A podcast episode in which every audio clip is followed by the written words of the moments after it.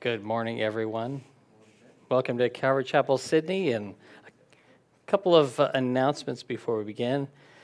Yes, so we're, we're no longer, oh, we're, we're restricted from singing at the moment. I think the sound team kind of helps us out by if we are singing, the words will be up. If we're not singing, there will appear no words on the screen. So that should eliminate any confusion with the changing restrictions from day to day or week to week. We are still planning on a 9 o'clock Christmas Day service if the Lord should lead you to attend that. Uh, so there won't be any children's ministry during that time. Also, Trudy's asked that I let you know that there's a draft roster that's up. So check it out in the foyer. Make sure it's correct. Also, if you want to fill in those gaps, you can put your name down or let her know. So hopefully that is all the announcements because I tend to forget them. We'll be in Luke 22 if you'll turn there. And let's pray. Father, you are so good to us. All glory and praise be unto you. Thank you for your salvation and your, your the great gift of, of Jesus for us. Thank you for the Holy Spirit who fills us and your word that guides us and uh, enlightens our path. Lord, where will we go except to you? You are our Savior, you are our helper, our comforter and friend.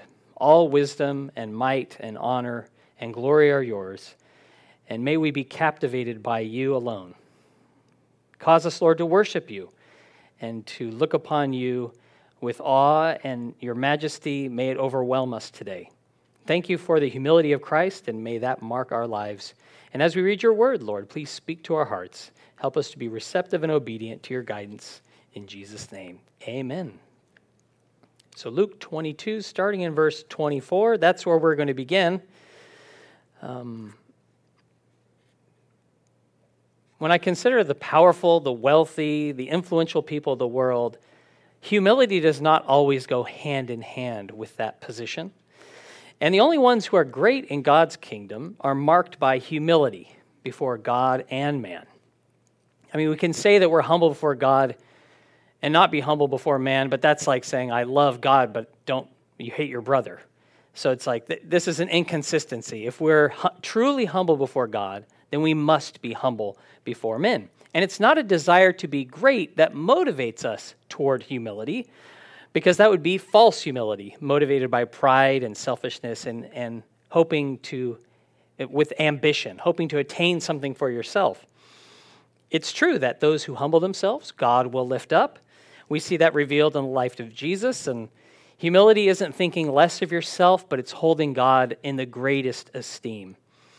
And Jesus demonstrated that kind of humility by submission to God, obedience to Him, that lowliness of mind. And there was no one more wise than Jesus, but he had a lowly mind. He, he didn't come to earth to be served, but to serve and to give his life as a ransom for many. I looked up what Webster had to say about humility. He said, it's self abasement, penitence for sin, and submission to the divine will. And Jesus didn't sin, so there was no need for repentance, but he laid down his life for sinners. It's something that he didn't have to do. He was so above sin, so apart from sin, yet he became sin for us. He humbled himself to that degree in obeying the Father's will.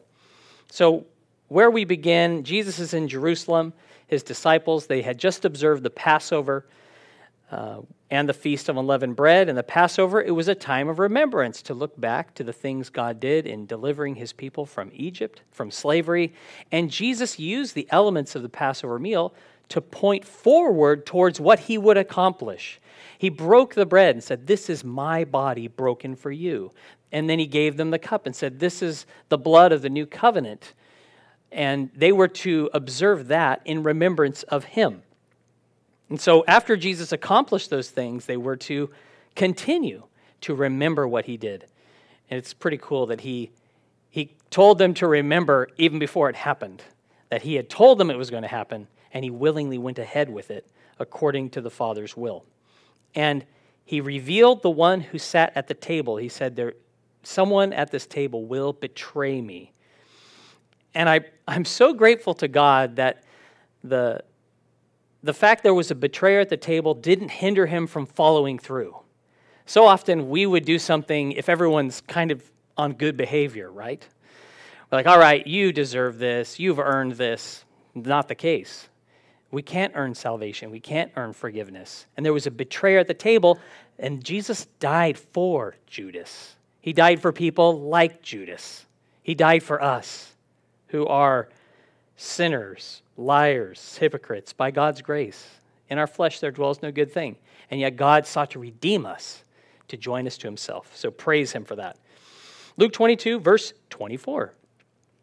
Now there was also a dispute among them as to which of them should be considered the greatest.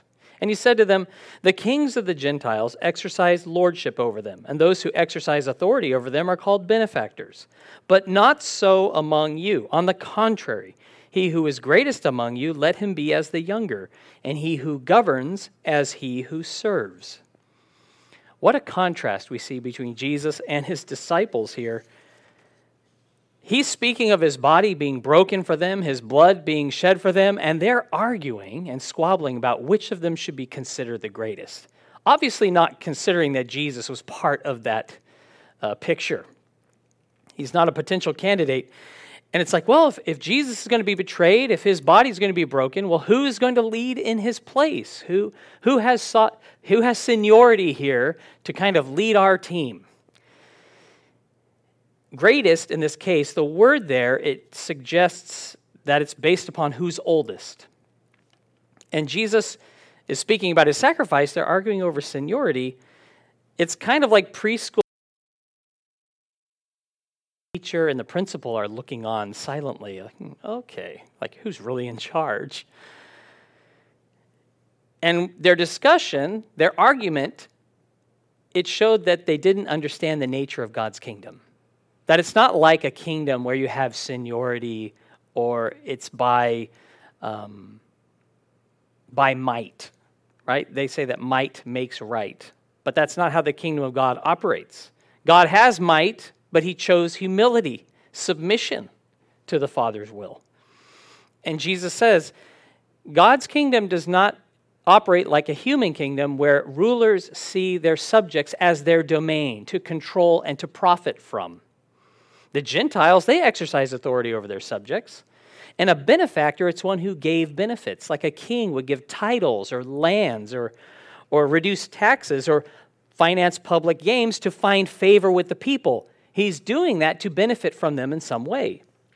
And Jesus says, But not so among you. On the contrary, in contrast to that, the greatest among you is to act like the younger, not to be immature, but to choose in maturity to take that low place. Do you remember what Jesus did in the John the, the Gospel of John account?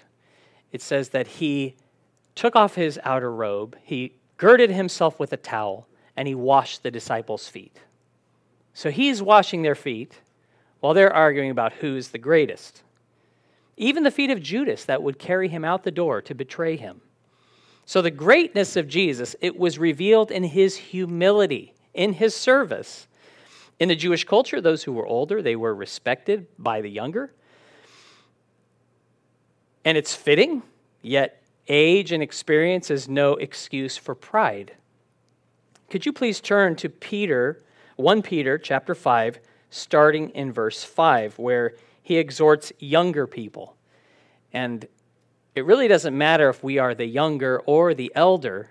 This is to mark our conduct as followers of Jesus, according to his example. So, young people, listen up, but us older folks, we must take this to heart as well. 1 Peter 5, starting in verse 5 Likewise, you younger people, submit yourselves to your elders. Yes, all of you be submissive to one another and be clothed with humility. For God resists the proud but gives grace to the humble. Therefore, humble yourselves under the mighty hand of God, that he may exalt you in due time, casting all your care upon him, for he cares for you. Instead of being annoyed or disappointed by poor service or what they weren't receiving that they thought they deserved or were entitled to, followers of Jesus are to be servants of all, to take that the place of the younger, to be one who is who's not just waiting for someone to do something for them, but to consider the needs of others and to act appropriately. That all ought to be clothed with humility, and I like that, clothed with humility, because all of you this morning, I'm just taking a quick gaze, it's likely you're not wearing right now the clothes that you were sleeping in last night. You woke up and decided, okay, what's an appropriate what's appropriate clothes for the occasion? I wouldn't be upset if you wore your PJs to church, but I'm glad you're wearing clothes. That's a key. And you dressed yourself. You probably chose what you're going to wear yourself. And being clothed with humility is a similar thing where there's an intentional choice that we're going to put off selfishness. We're going to put off um, feeling entitled, and we're going to clothe ourselves with humility and what that looks like, what's appropriate what is like we would consider modesty and where you're going. Well, when we clothe ourselves with humility, we are mindful of Jesus and how he lived, what he did, how he submitted himself to the Father, even to death, the death of the cross.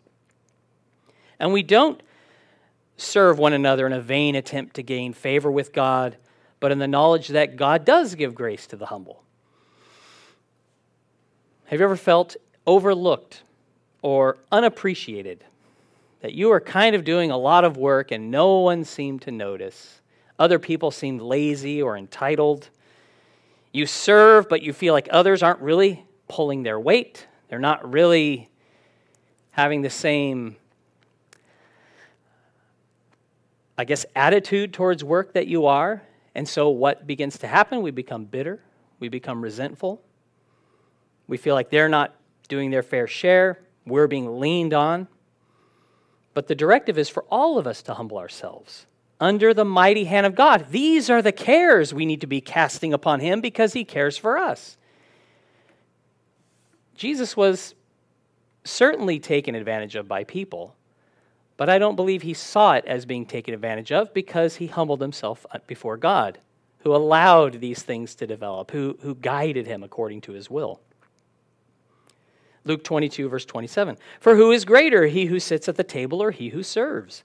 Is it not he who sits at the table? Yet I am among you as the one who serves. But you are those who have continued with me in my trials, and I bestow upon you a kingdom, just as my Father bestowed one upon me, that you may eat and drink at my table in my kingdom, and sit on Jones' thrones, judging the twelve tribes of Israel. I like that Jesus doesn't end the squabble by saying, Pull your heads in, boys, I'm the greatest. He never said that. He never said, I am the greatest. There's no question. He's the rabbi, he's the teacher, he's the master, but he was the one who was serving. He was clothed with humility. He intentionally took the low place and he didn't draw attention to it after Jesus washed their feet. He said this in John 13, 14 through 17. If I, then, your Lord and teacher, have washed your feet, you also ought to wash one another's feet. For I have given you an example that you should do as I have done to you. Most assuredly, I say to you, a servant is not greater than his master, nor is he who is sent greater than he who sent him. If you know these things, blessed are you if you do them.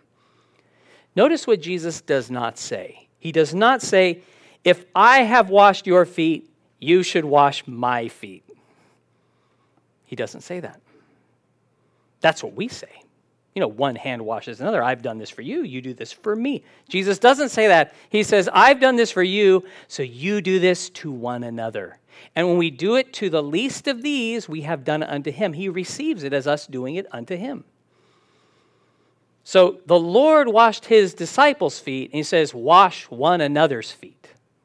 Minister to one another. Minister my love and grace and compassion and thoughtfulness to each other. As we have received from Jesus, we ought to direct to one another. Freely we have received, so freely we give. Now, Jesus, he's the greatest without question, without rival. Not one disciple is greater than our Savior. And he says, Blessed are those who know this and do it. those who walk in light of this truth. And Jesus did have a special blessing for those disciples who had continued in his trials. He had plenty of followers for a while who left him after a season. And he said, I'm giving you a place in enduring kingdom, just as the Father has given me the kingdom. And they would have a place at his table. That suggests intimate fellowship and unity and closeness, communion with God, and given authority. And when they thought of these thrones, like there's 12 thrones for judging the 12 tribes of Israel, and they're like, that's more like it, like right on. Um, but those positions, they couldn't be earned, they were only given by the grace of God. And their service could not make them worthy to sit in those thrones. It was knowledge of God's greatness despite their unworthiness, or in contrast to their unworthiness, that compelled them to be clothed with humility and walk by faith. So the question that was going through my head is is it the promise of future reward that motivates me to humility, or all that I have already received through Christ Jesus? And it must be the latter if we're going to serve Him truthfully and, and worship Him holy in spirit and in truth. That we, we do not serve to gain, but because Christ is our all in all. We have all because we have Him. Luke 22, 31. And the Lord said, Simon, Simon, indeed, Satan has asked for you that he may sift you as wheat. But I have prayed for you that your faith should not fail.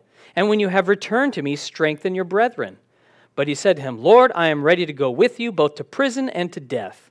Then he said, I tell you, Peter, the rooster shall not crow this day before you will deny three times that you know me.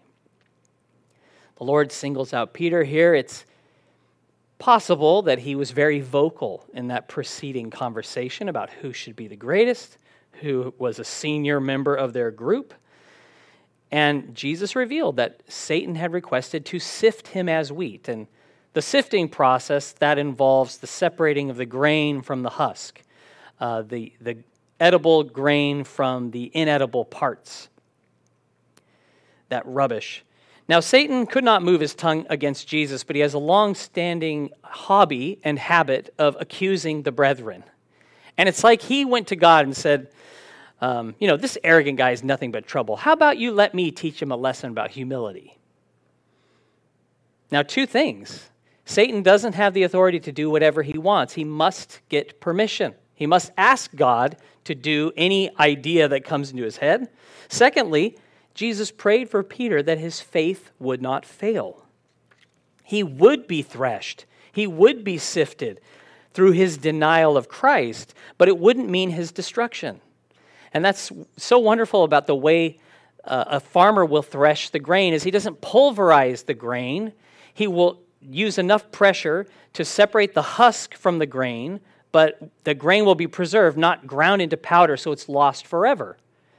And God will allow threshing, He will allow trials and difficulties to separate sin from us, to separate uh, those characteristics of our flesh that makes us aware of them, and to confess them and to repent. And it would result in humility and restoration. It's like through failure, Peter would be brought to a closer relationship with Jesus than he ever had before. Jesus also knew that Peter would return to him. Though he would deny him, he would return, and he was his chosen vessel to strengthen the brethren. Isn't that great? You're like, the one who denied me, he's not the one to strengthen the body, not one for edification. But no, he was the one. The one he singled out, the one who would betray, is also the one who would strengthen, who would be used by God in the body of Christ. Now, Peter, he's a follower of Christ who is not always in submission to him, right? Like in this case. He says, You're going to betray me. He says, No, Lord. It says, But, he said. So that's in contrast. He's, he's pushing back against what Jesus said. And this isn't the first time. When Jesus said, I'm going to be arrested, I'm going to, be, uh, I'm going to die on the cross and then be raised the third day, Peter pulls him aside and says, Not so, Lord. This will not happen to you. And Jesus said, Get behind me, Satan. You're mindful of things of men, not of the things of God when Jesus approached Peter to wash his feet that very night. Peter's like, You're not washing my feet. And he says, Well, unless I wash your unless I wash you, you have no part in me. He's like, Okay, well then wash my feet, wash all of me. He really didn't understand what Jesus was doing. So he says, You're going to deny me, but he pledged his undying loyalty. I am ready to go to prison and to death for you, to go with you. And it's evident that Peter's view of himself was quite different from reality. Three times that night he would deny even knowing Jesus before the rooster had time to crow twice. His failure, though, it wouldn't result in disqualification, but in really his redemption, spiritual fruitfulness. It's like the humiliation of fail- failure would provide good ground for the fruit of repentance. He chose to use him to strengthen the body. And I love that the power of God, he chooses the weak to, to, to show forth his strength, the foolish to confound the wise. And Peter would go to prison and to death for Jesus, but he wasn't ready yet. And Jesus prayed for him that his faith would not fail. And I think without the prayers of Jesus, who among us could stand to think that your name is on his lips when he speaks to the Father because he cares about you? Awesome. Luke 22 35. And he said to them, When I sent you without money bag, knapsack, and sandals, did you lack anything? So they said, Nothing. Then he said to them, But now he who has a money bag, let him take it and likewise a knapsack. And he who has no sword, let him sell his garment and buy one. For I say to you that this which is written must still be accomplished in me. And he was numbered with the transgressors. For the things concerning me have an end. So they said, Look, Lord, look, here are two swords. And he said to them, It is enough. Previously, Jesus had sent his disciples throughout the land two by two to prepare for his coming. He was going on a tour, visiting different villages, and so his disciples went before him to prepare the way.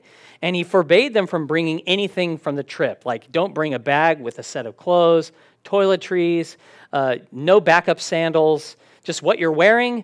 Trust me, and and trust that the the lodging that's supplied will be sufficient I, really, Jesus was going before them in a sense, but he said he was teaching them to trust the Lord, not to rely upon their own resources in serving him. And so, walking by faith, obedience to God, they said, We lacked nothing. We had everything we needed. People were accommodating and welcoming, but a time was coming when Jesus would be apart from his disciples and they would not be so welcomed. They would face difficulties and conflicts and he tells them be prepared to face expenses, to suffer lack, and to face conflict. In one season, they were to rely completely upon the Lord for the daily necessities, but as he was leaving, he wanted them to use what they had to minister to others. That um, so he wasn't saying, you know, before when I was here, you trust me, but now look to your own things. Now make sure you have a storehouse and you have stuff for yourself. No, it was they were to rely upon God in both seasons. But things were going to be different with Jesus not physically among them. They were to trust and obey Jesus entirely, knowing all they had and all they possessed was a gift from God. And he quoted there from Isaiah 53 12 concerning what must be accomplished, that he would be numbered among the transgressors. And we know that when he was crucified, there were two thieves there that were crucified with him. They took what he said about swords literally. They said, Oh, we already have two swords. Like, look, Lord, we have two swords. And there's a great latitude in interpreting what Jesus meant, but clearly they didn't get what he meant, uh, why he gave this command. It wasn't to attack their enemies or to turn their efforts toward improving their sword fighting abilities, to you know, crusade against the enemy or something, or for their protection. The sword wasn't going to defend Jesus or prevent what was coming that night. Danger was coming.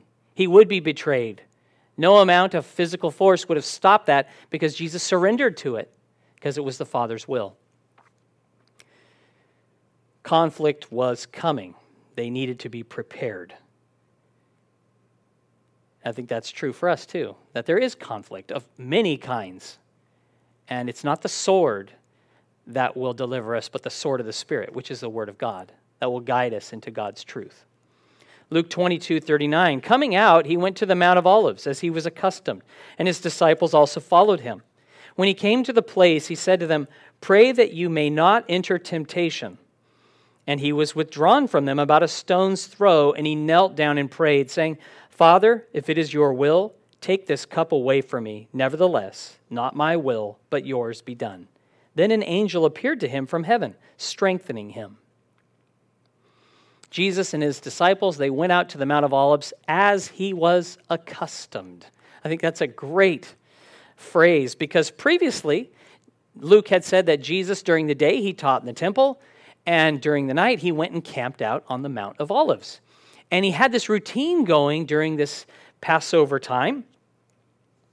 And if if you knew or I knew there was a murderous plot to kidnap or to take us by force to the authorities, we would probably alter our routine, right? I mean, if you know the bad guys are going to be there, you're not going to go where they think you're going to be. You're going to go the opposite direction. You're going to go to Bethany. You're going to go to Bethlehem. You're going to go away from the danger. But Jesus did as he was accustomed to doing. He went exactly where he knew Judas would know he was because he trusted the Lord. It's like he orchestrated this. At any time, he could have walked away from the Lord's will, but he chose to embrace it, he chose to humble himself. And the place on the mount, it's called by name in Mark 14 32. It says, Then they came to a place which was named Gethsemane, and he said to his disciples, Sit here while I pray. And he told them, Pray that you may not enter temptation. It's interesting that Adam gave into temptation in the Garden of Eden. Jesus refused to enter into temptation in the Garden of Gethsemane. He says, unless we pray, we will enter temptation. That's kind of the, the concept that he's holding forth. So pray that you would not enter it. The name Gethsemane, it means olive press.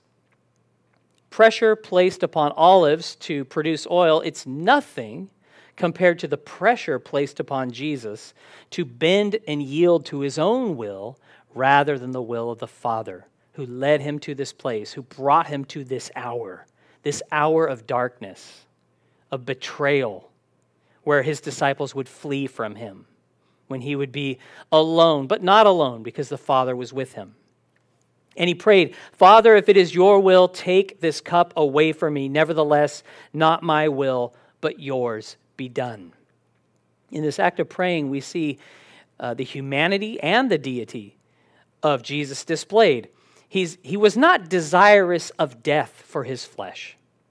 There's many times in the Bible we read of people who desired death, though it wasn't for God's glory, it was for self serving reasons. It was just to escape bad feelings or what had happened, like King Saul. He was wounded on the mount uh, in battle, and to avoid humiliation at the hand of his enemies, he fell on his own sword. Abimelech, after a millstone cracked his skull, he told his arm bearer to quickly run him through so it would not be said that a woman had killed him, because a woman had just chucked a piece of a millstone and crowned him. And that was what he was thinking like, I don't want to suffer the shame, so kill me now. Moses, he said, Lord, if, if this is how things are going to be, kill me so I don't have to see my own wretchedness. Like, I'd rather die than be alive. Elijah, after he was meeting with God, he said, It's better that I die than live. He says, I'm no better than my fathers. It was a depressing prospect that he had worked hard, but he realized that he didn't measure up to his standard of, of what, I guess, godliness or manliness was. Jonah, he asked God to take his life. He was humiliated after he sees the Ninevites uh, repent and he, he would just, he, the sun is hitting him. He's hot and uncomfortable. He's like, man, take my life, Lord. I'm, I would rather be dead. Right? So this is a common thing. Jesus is not in that vein. He's saying, Lord, if there's another way, I know all things are possible to you. I know that you can save in any way you desire. If it's possible, then, based on that knowledge, let this cup pass from me. But nevertheless, not my will, yours be done. So it wasn't like he was tired of life. He was embittered. He, you know, having these disciples was just a, a burden that he was happy to be rid of. No, he lived joyfully and gladly for the glory of God. It was his delight to live. He's the author of life. it was good. But death, he was staring it in the face. He wasn't afraid. But we see that he knew God had sent him to be a savior for sinners. It's God's will that none should perish. The prayer of Jesus, it shows that God has given all humans a will distinct from God's will. There was no one more spirit filled or in, I mean, he's God, right? So it's not like he was like God. No, he was God. Yet, as a human being, he had his own will, which he had to surrender, choose to surrender. Like you you choose to be clothed with humility, he had to choose to yield and submit to the Father's will.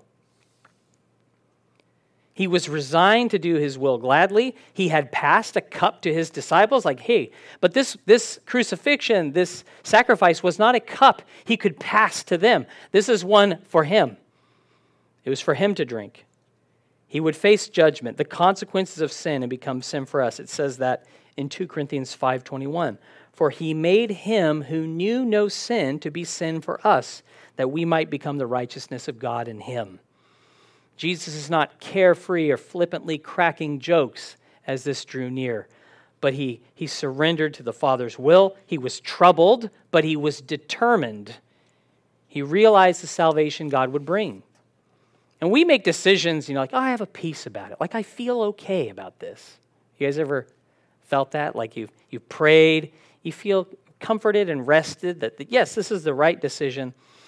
It's not a bad thing, but Jesus didn't make his decision based upon how he felt at the time. I mean, he was under a lot of stress, a lot of pressure to, to go his own way and to choose his will.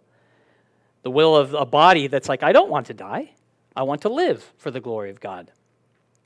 But he knew God's will, and he chose to surrender to it, to honor him by walking in obedience, and an angel was sent to strengthen him. Verse 44 And being in agony, he prayed more earnestly. Then his sweat became like great drops of blood falling down to the ground. When he rose up from prayer and had come to his disciples, he found them sleeping from sorrow. Then he said to them, Why do you sleep? Rise and pray, lest you enter into temptation.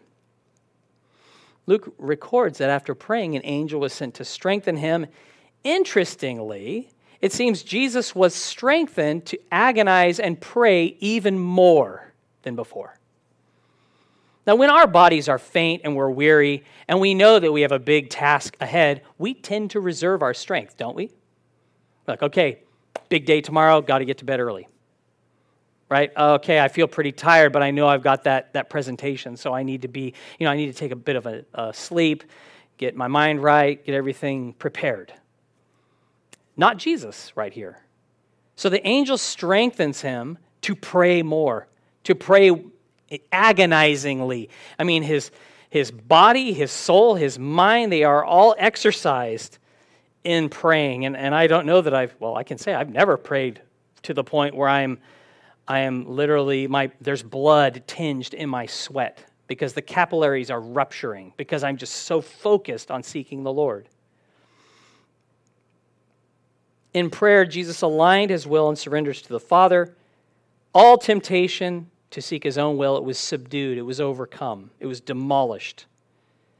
I'm reminded of this exhortation in Hebrews 12, 3 and 4 to Christians. It says, For consider him who endured such hostility from sinners against himself, lest you become weary and discouraged in your souls. You have not yet resisted to bloodshed, striving against sin. Jesus sweat drops of blood when he surrendered to the Father's will in Gethsemane. His blood was shed on Calvary because he resisted all desire to save himself when the Father ordained him to suffer. He realized that. He had utter faith in the Father. And what's awesome is for all the suffering God it allows, there is consolation, there is comfort, and then a redemptive purpose, as we see in the life of Christ. And considering all that Jesus suffered and all he endured, it strengthens and it encourages us to pray, to seek him. Again, in contrast to Jesus, who's been praying, he's not entering into temptation. The disciples are all sleeping. It says they were sleeping from sorrow. I mean, the, the revelation Jesus is going to be betrayed, his body would be broken, his blood would be shed, it left them pretty bummed out. I'm sure it was a very quiet gathering as they were pretty much lost in their own thoughts of what was happening or what was going to transpire. And these were not comforting thoughts. And even a stone's throw away from Jesus was sufficient for them to be lost in their own sorrow, in silence, and they fell asleep. And Jesus says, Why do you sleep? Rise and pray, lest you enter temptation. I'm sure when they woke up, they didn't say, Oh, oh yeah, I, I was really tired or I was really sorrowful. Like it's a rhetorical question. Because two times in this passage he said, you know, like, pray lest you enter into temptation. So praying uh, in their own strength, they could not avoid being sorrowful or sleepy. But he, empowered with the Holy Spirit, he was enabled to overcome his flesh and to be to put his flesh into subjection to the Father's will, to pray more earnestly and agonized in prayer. Sleeping doesn't lessen our sorrow. Wouldn't it be nice if it did? Like just sleep on that and all your problems just go away. no, they're still there in the morning. But praise the Lord that He is faithful. He hears our prayers, He answers. And when we don't have strength, He will supply that strength by His grace. Because He says, stand in Ephesians 6, having done all to stand. And He doesn't ever say, love one another unless He empowers us to love. And he doesn't say stand unless he gives us the strength to stand. So it's about relying upon him, not my own strength, which leaves me exhausted and tired and wanting to die, right? I mean, that's when things get bad, we say, wouldn't it be easier if it was just over? But Jesus was considering new life, salvation, the Father's plans, not his own. Luke 22, 47. And while he was still speaking, behold, a multitude, and he who was called Judas, one of the twelve, went before them and drew near to Jesus to kiss him. But Jesus said to him, Judas, are you betraying the Son of Man with a kiss? When those around him saw what was going to happen, they said to him, Lord, shall we strike with the sword? And one of them struck the servant of the high priest and cut off his right ear. But Jesus answered and said, Permit even this. He touched his ear and healed him. Then Jesus said to the chief priests, captains of the temple, and elders who had come to him, Have you come out as against a robber with swords and clubs? When I was with you daily in the temple, you did not try to seize me, but this is your hour and the power of darkness. As Jesus is speaking, suddenly a multitude draws near to them. Uh, you wouldn't expect to see a multitude in the, the middle of the night. It's led by Judas, one of the twelve, and he drew near to Jesus to kiss him with a customary greeting. It was arranged by Judas that he would identify who Jesus was by whom he kissed. And Jesus revealed that he knew what was happening. He was aware of this plot. So he knew where Judas was going to go, and he knew what signal Judas was sending. None of this escaped him. He was very aware of it, and he brought it out in the open. Like, hey, are you betraying me with a kiss? One of them was a kiss of hypocrisy, the other was a kiss of love, undying love and grace. Even though he knew what he was up, up to, he knew what he was plotting and scheming. The disciples, they were roused from sleep, seeing hands laid on Jesus. They had those two swords, and they said, Hey, should we strike with a sword? Apparently, they did not wait for an answer because one of them lopped off the ear of uh, one of the people there, as we read in John 18 10. Then Simon Peter, having a sword, drew it and struck the high priest's servant and cut off his right ear. The servant's name was Malchus.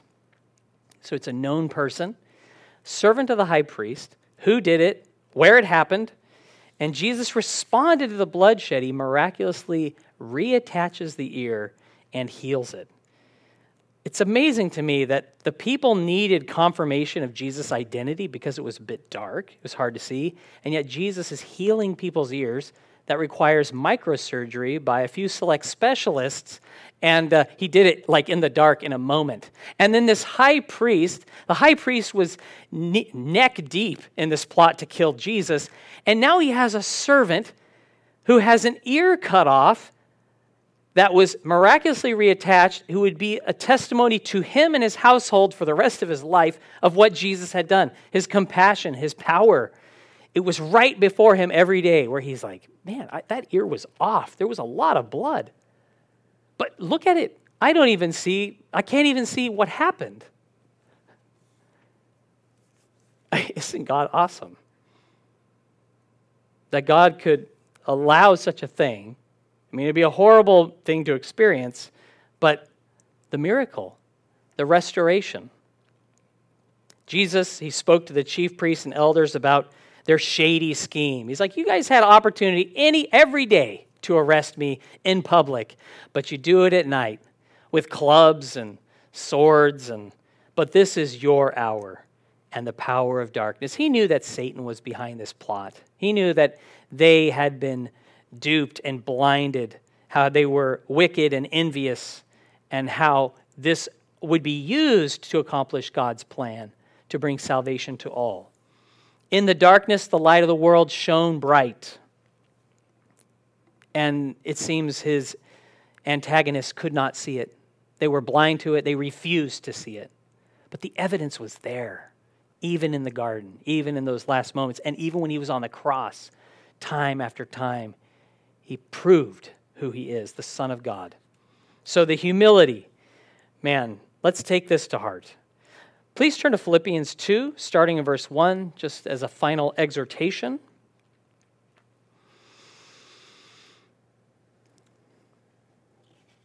Philippians 2, starting in verse 1. It's Paul's words to believers. He says, Therefore, if there is any consolation in Christ, if any comfort of love, if any fellowship of the Spirit, if any affection and mercy, fulfill my joy by being like minded, having the same love being of one accord, of one mind. Let nothing be done through selfish ambition or conceit, but in lowliness of mind, let each esteem others better than himself. Let each of you look out not only for his own interests, but also the interests of others. He's not saying there might be consolation. He's saying since there is consolation in Christ, since there is comfort of love, there is fellowship of the Spirit, there is affection and mercy. Be united in these things, be clothed with humility, have the mind of Christ. Pride asks, What about me? When will I get my due? When will things be, when will I get fair treatment? It's all focused upon what I'm receiving or ought to receive. Humility, it looks beyond self and it considers what impacts others. Jesus knew he would be betrayed. He communicated this to disciples. When Malchus' ear was cut off, he didn't say, Serves you right, your ear was severed, or that's nothing compared to what I'm facing, and minimized his pain. No, he healed him. He restored him. He said, Just permit this. And he healed him. Instead of being confrontational, Jesus, he consoled, he comforted. He humbled himself to show affection Continuing in verse 5 Let this mind be in you, which was also in Christ Jesus, who, being in the form of God, did not consider it robbery to be equal with God, but made himself of no reputation, taking the form of a bondservant, and coming in the likeness of men. And being found in appearance as a man, he humbled himself and became obedient to the point of death, even the death of the cross. As followers of Jesus, we're to adopt his mindset his perspective of surrendering to the Father's will, to being clothed with humility. He surrendered his rights before the Heavenly Father and also uh, the wicked men because he knew what God's will was for his life. God manifested in flesh with eternal glory, his Godhead concealed. He chose to embrace the role as a slave. The giver of life, he was obedient to lay down his life. Like he's giving up what's his. He's the way, the truth, and the life. He chose to lay that aside so that we could have life. Greatness, it's not measured by seniority, but humility. And Jesus put his needs before others in surrender to the Father's will. And we, we admire Jesus for his love and compassion and his power. Do you admire his humility? And do you desire to say, not my will, but yours be done, and, and mean it and live it. Jesus has given us an example to follow, to be clothed with humility, to serve faithfully, to pray earnestly. Being clothed with humility is really attire that's appropriate for all occasions. And may we learn to live that for the glory of God and surrender to the will of our Father. Let's pray. Father, we thank you that you have given us such an example, and you have given us great affection and love and comfort and mercy. And everything we have is a gift from you, this very life that we treasure and sometimes we'd be happy to, to throw away. God forbid. And Lord, I pray that we would draw near to you, that we would pray lest we enter temptation. And when you've strengthened us, we would pray even more earnestly to seek you and to surrender our lives before you, that we would be presented as a living sacrifice of which you are worthy. It's our reasonable service, Lord, for all that you've done for us. Thank you for Jesus and how he, he came to this earth, he put on human flesh, he clothed himself with humility, he became the servant of all, giving us an example to follow, and went to the cross to supply eternal life to all who trust in him. Lord, how we, we worship you and we praise you for the wondrous things you have wrought and for the plans that you have to prosper, to give us a hope and a future uh, on earth and in heaven according to your will, that we have a spot at your table at the marriage supper of the Lamb where we will celebrate our Savior. And in this season, Lord, of restrictions, and uh, may we celebrate Jesus and who you are and how great he is to us all. Help us to be clothed with humility, Lord, to make that choice and to keep making that choice so we might honor and glorify you. In Jesus' name, amen.